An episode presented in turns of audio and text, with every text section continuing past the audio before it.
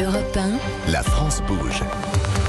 Elisabeth Assayag. La France bouge, merci d'être avec nous. La France bouge avec des entrepreneurs hein, et on découvre ici des pépites. On parle d'économie, toujours avec cette question qu'est-ce qui va bien? Eh bien aujourd'hui, je peux vous dire que la bande dessinée, les mangas, ça se porte très bien à la veille du 50e festival euh, d'Angoulême. Et on en parle avec vous, Stéphane Aznar. Vous êtes le directeur général de la maison d'édition d'Argo. Alors ça va hyper bien. Vous avez dit que ce sont les jeunes lecteurs hein, qui tirent un peu ce marché du manga, qui plongent dans le, dans le manga de plus en plus tôt, hein, autour de l'âge de à 8 ans. Vous nous avez dit que ça ça, ça démarrait.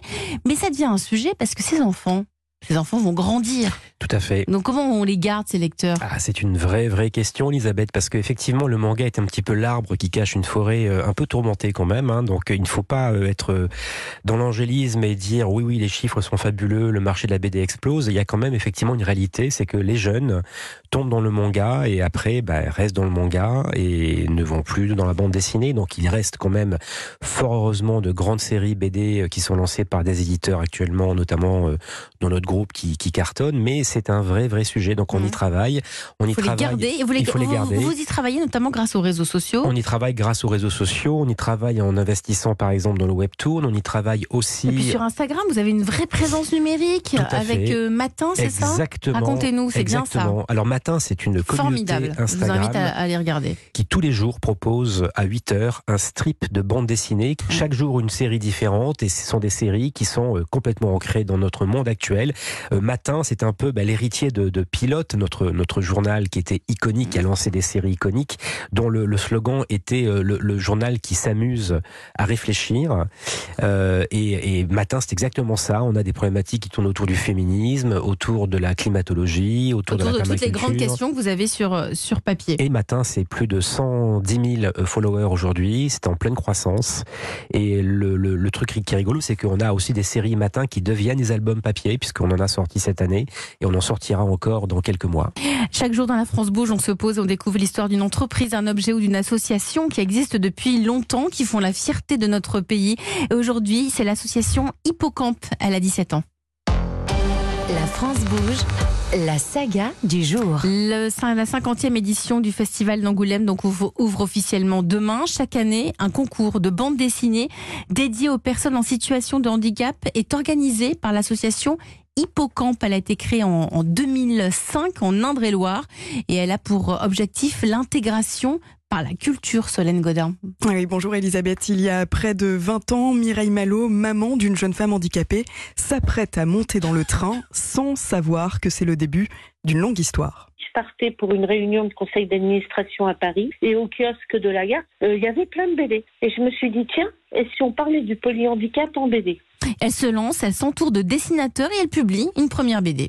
Elle s'intitule La Grande Journée. Pour sensibiliser au handicap lourd, Mireille l'envoie aux hôpitaux.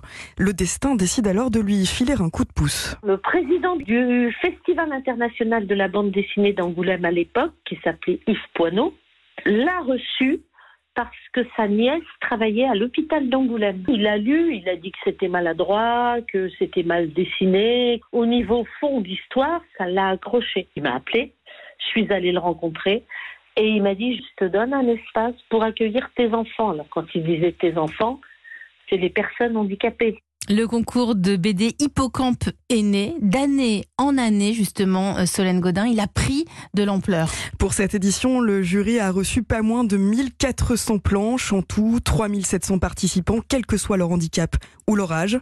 Face au succès de ce concours, l'association a décidé, il y a une dizaine d'années, d'aller plus loin, en créant un ESAT, un établissement de soutien d'aide par le travail, au milieu d'un atelier d'auteurs de BD à Angoulême.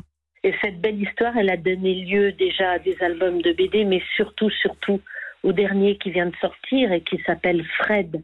Le handicap n'empêche pas le talent. Fred, c'est un fanat de BD, il dessinait tout le temps. Depuis l'âge de 5 ans, il dessinait. Et évidemment, il n'avait jamais imaginé en vivre. Et à force de gagner au, au concours de BD, on l'a intégré dans notre jury. On lui a proposé d'entrer à l'ESAT et pour lui, ça a été une vraie aventure. Une belle aventure retracée dans une bande dessinée publiée le 11 janvier dernier. Fred Coulot avait remporté plusieurs fois le concours Hippocampe. Il a été emporté en 2021 par la maladie de Charcot. 30 lauréats seront récompensés vendredi prochain au Festival d'Angoulême. L'un d'entre eux recevra le prix qui porte son nom. C'est la belle histoire et la saga de la France bouge. Merci Solène euh, Godin. Merci à vous tous. Merci à Cédric Leguerne, le cofondateur de Lysia. Vous reviendrez nous, donner de, vos nouvelles. Merci à Timothée Borne, le cofondateur de Blind. Et merci à vous Stéphane Aznar. On vous laisse partir. Filez vite à Angoulême, directeur général de la maison d'édition euh, d'Argo. À demain. Demain, rendez-vous à Nantes. Et oui, c'est notre grand tour de France avec les chambres de commerce. Et nous serons en direct de l'école du design de Nantes. On va évoquer les formations et les métiers de demain dans l'industrie et dans la tech. À demain, dans un instant, le flash, suivi de Christophe Ondelat.